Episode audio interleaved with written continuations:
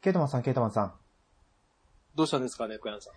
ん。いや、マジ、台風すごくなかったです かはい。すごかった です。あの、まあ本日、台風明けはの9 9月月9日9日か。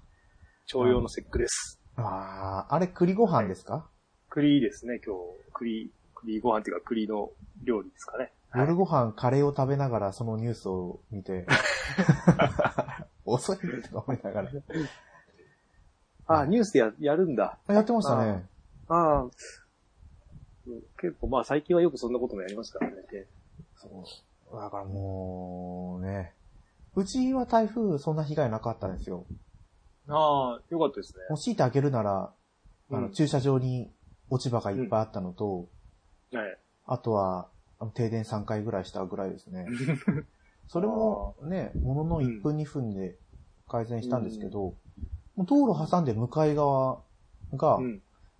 未だに復旧してなくて、ああ。あとは業務スーパーの看板が、うん。ちょうど支柱とあの看板のところからもうポッキッと折れてて、ああ。いやー、すごかったですもんいねや。ー、すごかったですよ。久々、久々って、なんかこう、長崎にいた頃は、はい。た、うんごく稀にね、なんか、自分の印象ではこれくらいの台風が来てたイメージがあったんですけど、ああ。いや、多分そんなことないんですよ。観測史上最大とか言ってるぐらいです から。うん、あ、そうですね、今回は、もう。結構あの、えっ、と、俺も3、3時 ぐらいから起きて て、あの、あのなんだっけ、あの、台風のあの、進路予想みたいなあの、なんだっけ、レーダーで見るや、今アプリとかあるじゃないですか。それで。見てたんですけど、あー全然スピードが 上がっていかないから抜けていかなくて、そうなんですよね。もっと本当はぬ起きたらもう抜けてるはずだったんですけどね。あれ、出勤何時なんでしたっけ出勤は5時に出勤しなきゃいけなく て、もう一応早めには出たんですけどい、や、でもまさになんか台風と一緒に北上する感じですよね。うん。あの、同伴ですね、台 風と。同伴しました。いや、それをまさか自転車で行ったなんてね。そうですね、自転車で行っちゃいましたね。まあ、結構冠水もしてて、まあ前回、台これだな、なんか雨でもうすごかったんで、その時冠水してたところが、はいはい。もっとひどひどくなってた感じで、うん。そうですよ。まあ、あと、この間のあの、電車の事故もうちの近くだったみたいで、あ、あの、京急、京急の、うんはやつでい。すまかあ、使全然使わないのであれなんですけど、はい。結構結構近かったみたい。いや、あれびっくりしましたね。うん。確かに、まあ、あの辺、JR と京急も、ほぼほぼ、ね、平行に走ってるんで、結構開かずの踏切も多いんですよね、あのあそこはやっぱり開かずの踏切だったんですかあの、もう、あそこ、川崎から先とかがもうずっと平行になってるんで、もっとひどいとこはもっと、完全に、なんだろう、京急と JR が一緒の線、一緒の線っていうんですか、はいはいはい一緒のところ走ってるんで、もう本当に長い、遠いとこにまで歩かなきゃいけないところとかがあるんで、きついですね。あー、まあでも今回もうドライバーさんが亡くなってるから、うん真実はもうわからないままですよね。そうですね。まあまあ、どうなるか。うんまあ、で今回の本題なんですけど、はい。あの、先日9月5日に任天堂ダイレクトはい。があって、意外とこう気になるタイトルが多かったんで、そうですね。うん。まあ、全部は話せないですけど、うん抜粋してちょっと話をしていこうかなと思ってるので、はい。お付き合いよろしくお願いします。はい。よろしくお願いします。それではグータラジオ行ってみましょう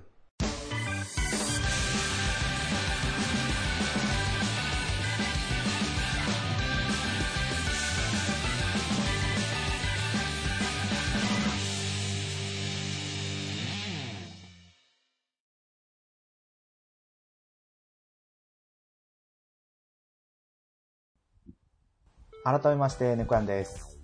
ケータマンです。ケイタマンさん、任天堂ダイレクトは、あの、実際にリアルタイムで、えっ、と、映像は見てはないんですけど、ツイッターを追いかけてたり、あの、はいはい休みだったのか、なんかで、はい、追いかけてました。で、後から映像を、あの、気になるものだけ見た感じですね。ああ、やっぱ朝7時ですからね。そうですね。なんか、なんかまあ、休みじゃなかったら見ないですよね。見ないですよね。僕は。はい。だって5日って言ったら平日ですかそうですね。平日、月月曜日、火曜日とか。今日が月曜日あ。違うね9日月曜日なんで、がだから、木曜日。 あそうですよね。朝7時ってやっぱりね、もうこう、娘を保育園に連れて行くための戦争なんで、うん。と思いきや、ね、意外とこう、歯磨きをしながら、私はリアルタイムで見てたんですけど、ちょうど多分、ルイージマンションの終わりぐらいから見てて、でも意外とこう、もう4日も経ったらあまり記憶が薄れてたんだなっていうのを うん。今実感しましたね。こう気になったタイトル、なんかありましたえーっと、幻影文録。あうん。ありましたね。ちも気になってたんですよ、これ。そう、まあ、あの、もともと Wii U だったじゃないですか。そうですそうですやってたのがまあで、Wii U 持ってなかったんで、まあ、気にはなってるけども、 うん、です。そうなんですよ。Wii U でしかできなかったから、さすがにこれのために買うのもなっていうのがあって、うん結構評判良かったんですよね。そう良かったですよね。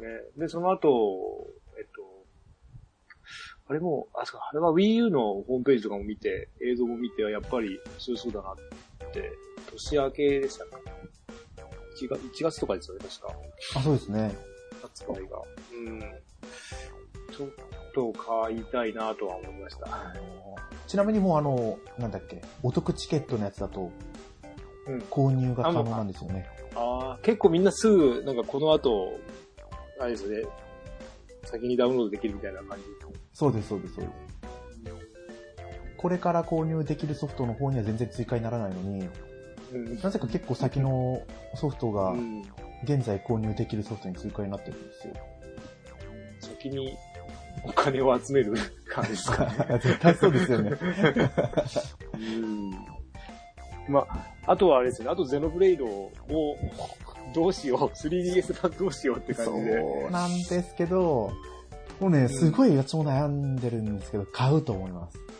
あー全然、あの、顔がぼやけて ないんです。そうなんですよ。そこなんですよ。ただ、手軽にできるのは、うん、3DS なんでどうしようかな。いやー、あのーやっぱりこう、綺麗な画質でやれるっていうのは大きいんですよね。ゼノブレードはやっぱりこう、秘境を回るっていうのも一つの楽しみで、うん。世界が広くて、で、フィールドのあのシンボルでワープできるし、うん。まあちょっとそこ探すのが億劫になってきたりはするんですけど、うん。ま あまあ。あ今回のやつがリメイクなのかリマスターなのか。リマスターじゃないですか。そう、リマスターだと思ってたんですけど、ななん、かいろんな入手サイトによって違うんですよね。リメイクって書いてたり。うん。まあででもも、あれですよね、あの、映像的には一緒の、あの、構図のとこ使ってますよ。あ、そうですね。基本的にはもう一緒ですよね。映像も。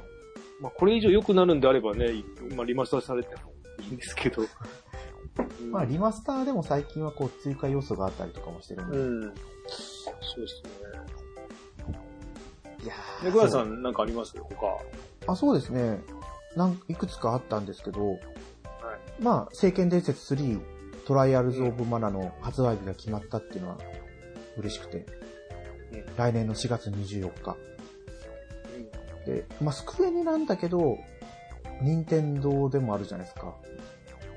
だからこれがチケットで来てくれないかなってちょっと思ったり、思わなかったり。あまあ、絶対来ないと思うんですけどね。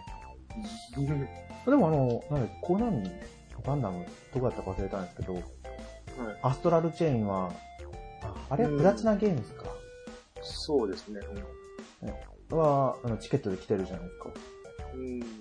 あれも評判いいみたいですよね。あものすごいみたいですよね。うん。いやー、やってんの、どうしよう、どうしようと思いながら、うん。いやあのー、チケット買ったんですよ。おおまだ何もあチケダッウントだけロードしてないんですけど、チケットだけ。で、はい。また、来月じゃないですけど、もう一回チケット買おうと思ってて。だから、今後よ配信四つされるソ4フつト、そう、4つ分はい。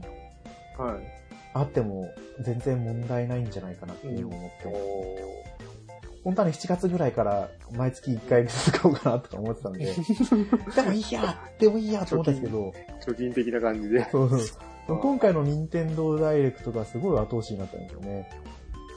うん聖剣伝説は、でも極力あんまり情報を入れないようにしようと思ってて、これ、あれなんですか、あのー全く違います元のものと。いや、基本的には一緒みたいですよ。ただ、戦闘の仕方がよりリアルになってて、うん。なんだろう、コンボが繋げるというか、はい。元のやつは、うん。まあ、一回剣を振ったらうん、終わりというか、感じあのーいあれですよね、普通の政権ですよ。そうです、普通の線形伝説なんですけど、今回のは、まあ、シームレスで戦闘に入っていくみたいなんで、うん。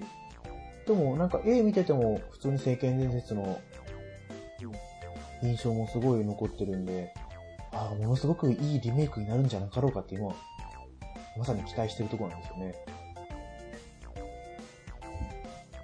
今度東京ゲームショウで私有があるんで、はいはやれたらなーって思ってるんですけど、い。なんか違う、なんか当たってませんでしたっけあれなんはか、、あれそう、当たったんですよ。あれあか、のあれだ。あテれイルです ズ・オね。ブうん、はシい。リーズのうんファンミーティングが当たっ て、何、何名なんですかあれは。あれは40名だったと思うんですよね。すげえ、当たるんだ。当たるんですよ。もしかしたら40名に見立ってなかった可能性はあるんですけど、あ、そうでもそんなことないと思うんですよね。うん、40ですよ。そんなの。で、あの、まあ、これに当たれば、そのテイルズのステージうんも自然と参加もできるんで、もともとステージに、を見たかったためだけにこれやった。うでん。うんも妻に話したら、あれ行くんでしょぐらいに言ってたから、あ、いいんだ。18、18時なんだけどな、 って。はい。だから、まあ東京刑務所に行って、そのタイムスケジュールを今考えてるんですけど、なかなかこう組みづらくて。で、このソニーの方で、その私有の予約があったんですけど、はいちょうど仕事中に開始になってて、仕事終わって覗いてみたら、あ、私有予約が始まってる。ほぼ埋まってるみたいな。ああ、はいでものの数時間でほぼほぼ全部埋まってましたからね。で、それから埋まってなかったソフトは、今見てみると未だに空いてましたね。うんまあでも当日にも追加で、その整理券配布するみたいなんで、ちょっとそれで、聖剣伝説をやってみようかなと、まあ、思ってます。整理券もらえたら。ですね。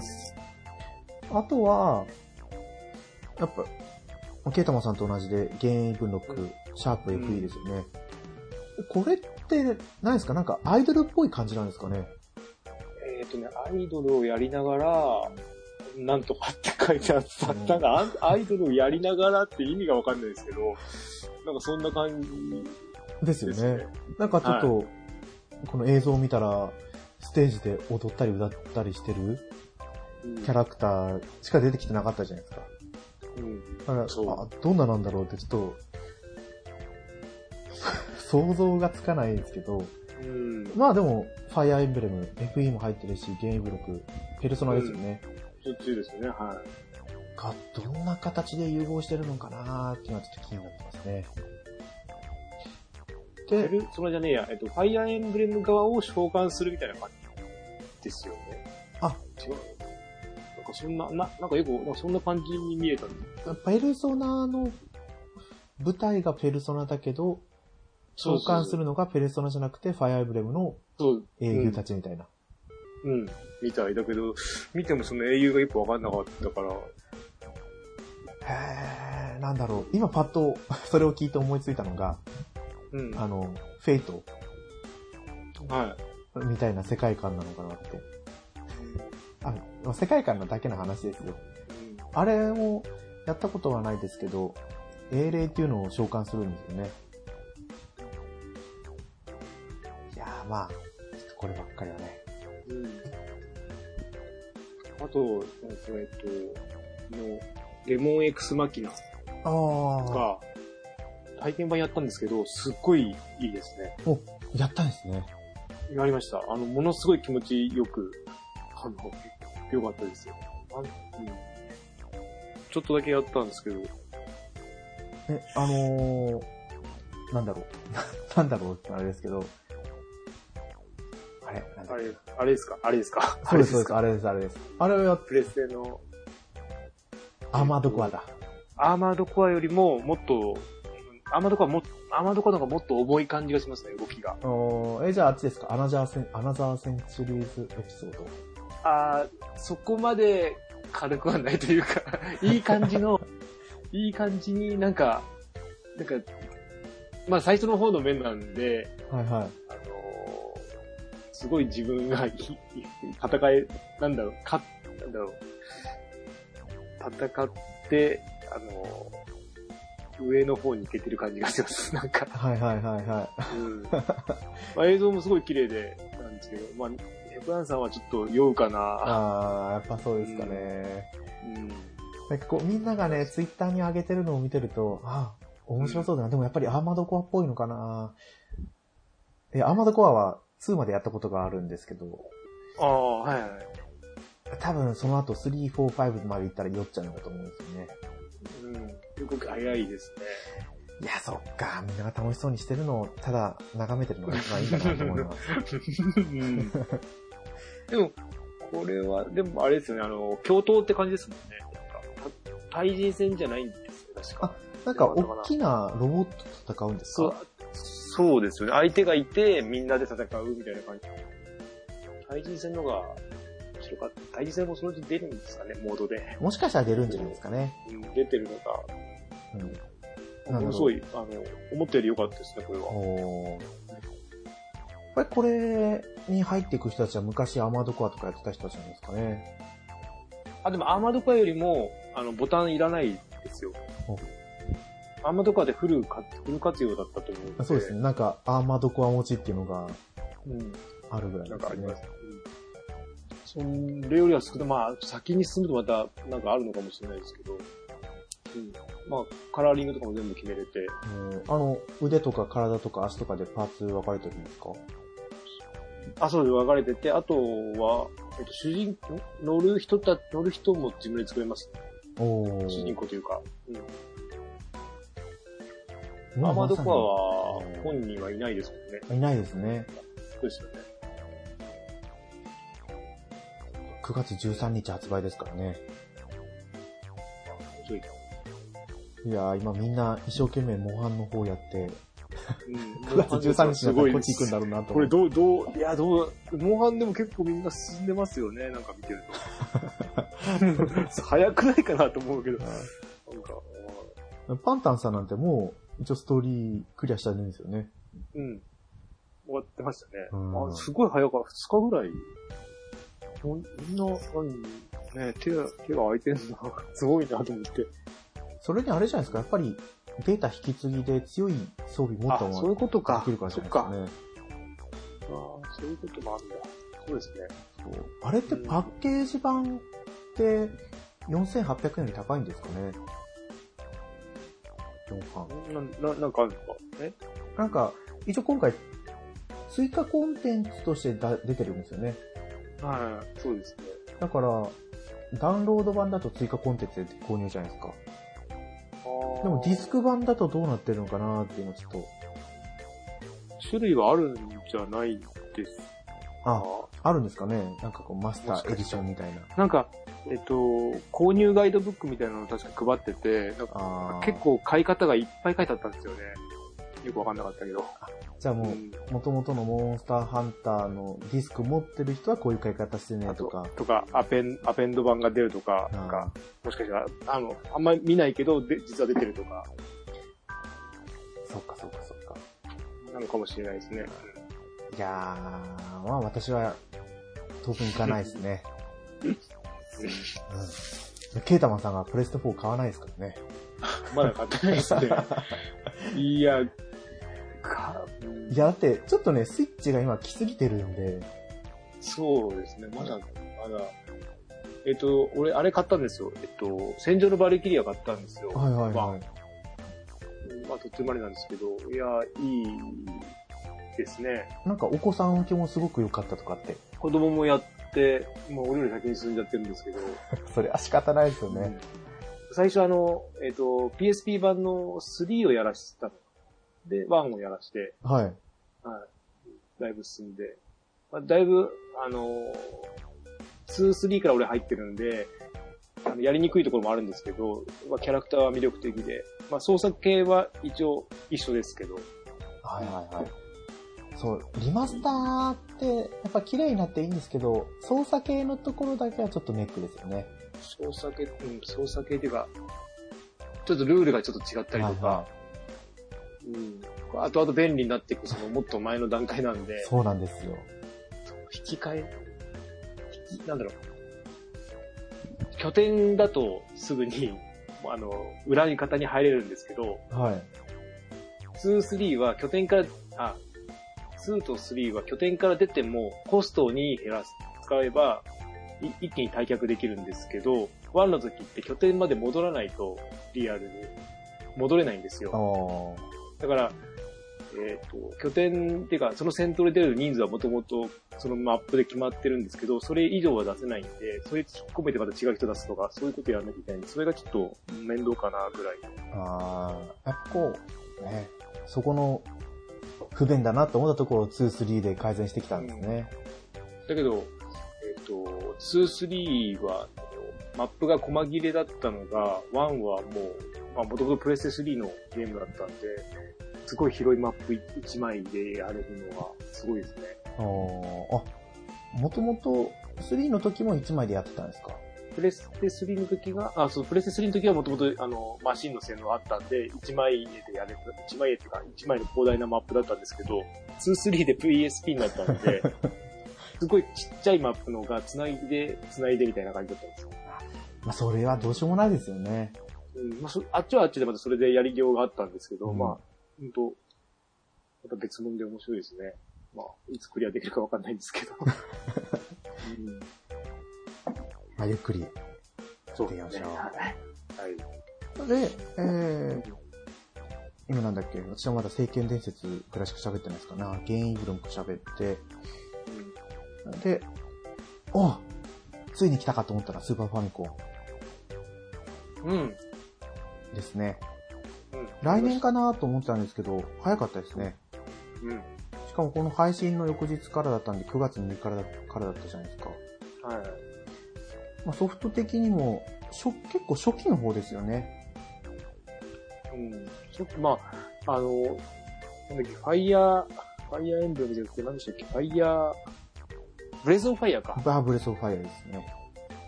完全にロープレイじゃないですか。はい。それが来たのがすごいなと思って。あのあーの、あれ、ファミコンの方もでもロープレイ系ってなんかありませんでしたっけ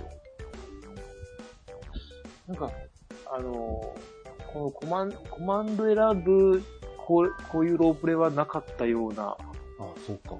アクション、アクションロープレイみたいな、そなんアクションアドベンチャーとかアクションロープレイみたいなのは何個かあったと思うんですけど、うん、何個、うん、そうです。多分なかったと思いますね。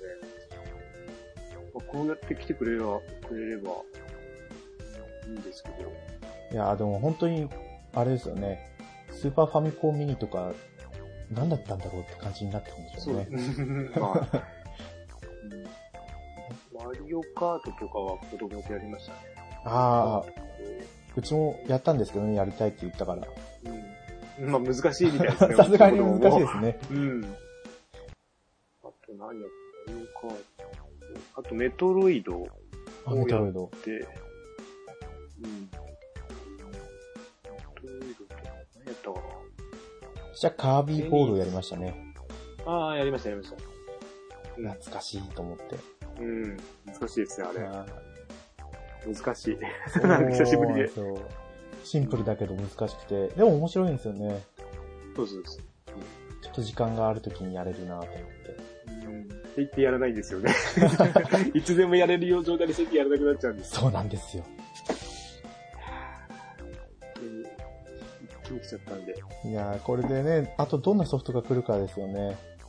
うん。でも普通に任天堂と、あれ、ぷよぷよは、せ一応セガで出てるってことですかね。いや、でもスーファミの時代にセガ出しても、なんそかうで、すかね。版権かなんかだけもらって出したんですかああ、メガドライブやってましたよね、あのスーファミの時だから。そうですよね。えやる前か。いや、よくだからやった後だと。でもタイトル見ると普通に任天堂以外のタイトルもあるんで、うん。いろんなのが出てきそうですよね。いやーやっぱり、個人的には RPG をやりたいですけど、マッスルボマーとかを やってみたいですね。うん。うん。これオンライン対戦もできるんですよね、多分。あ、そうなんですかやります今度。じゃあ。あそうですね。 機会、時間が合えば。うん。やりましょうか。この中ででもやれるのって、F0 とか、マリカーとかですか。あワイルドトラッテクス、あ、テニス、あ。うん。フォーメーションサッカー。ああ、フォーメーションタックもやりましたね。うん。難しかった。あそうですあれ、パイロットウィングスって、それこそウラキングさんがなんかすごいって言ってたソフトじゃなかったんでしたっけ違うか。ちょっと一回切っていいですかね。あ、どうぞどうぞ。切り切ります。すいません。はい。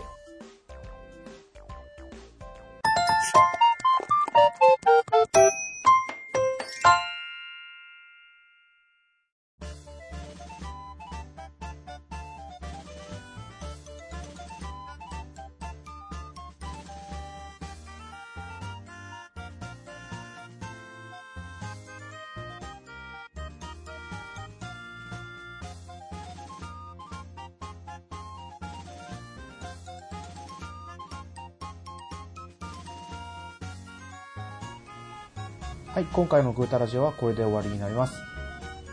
ツイッターでハッシュタグ、グータラジオでつぶやいてください。まあ、いつも通りな感じですかね。任天堂ダイレクトの興味あるソフトについてお話をしてますが、次回も引き続きですね、今回紹介しきれなかったタイトルについて話をしています。まあ、しょ任天堂ダイレクトで話があった全タイトルに触れているわけではないですが、お互いの興味あるソフトについて話をしていますので、また次回も聞いてください。それでは、また次回放送でお会いしましょう。さよなら。